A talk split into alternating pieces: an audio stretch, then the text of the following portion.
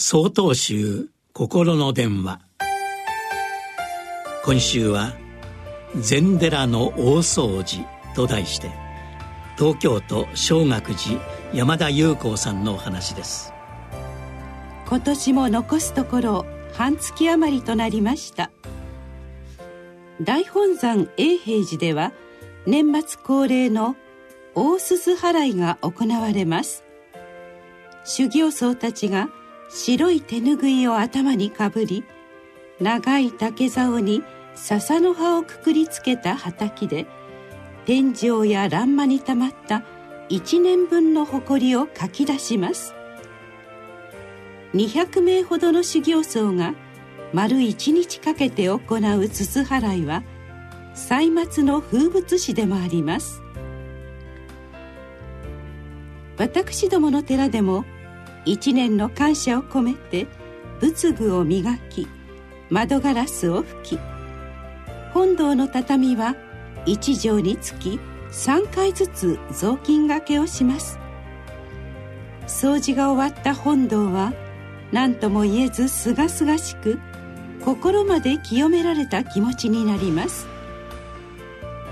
最近は全自動で床を移動する掃除ロボットなどがありますが禅寺では畑や雑巾を使って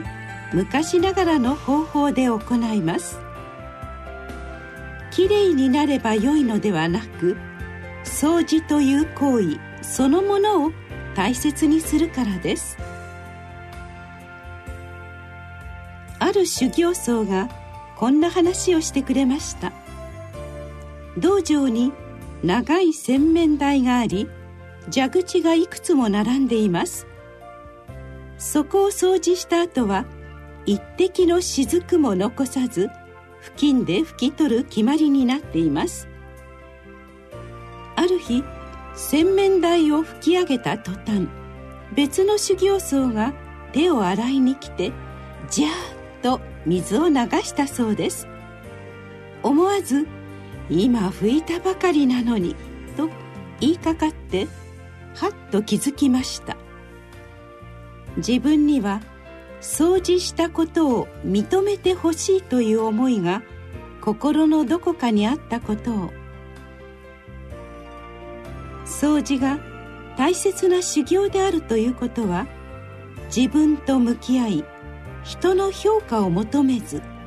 磨くべきところをひたすらに磨くということです。その結果として掃除された場所も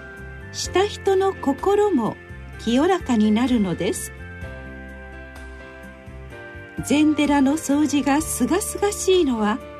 そんな修行の精神が生きているからなのでしょう。年末にあたりご家庭でも清らかな掃除の修行をしてみませんか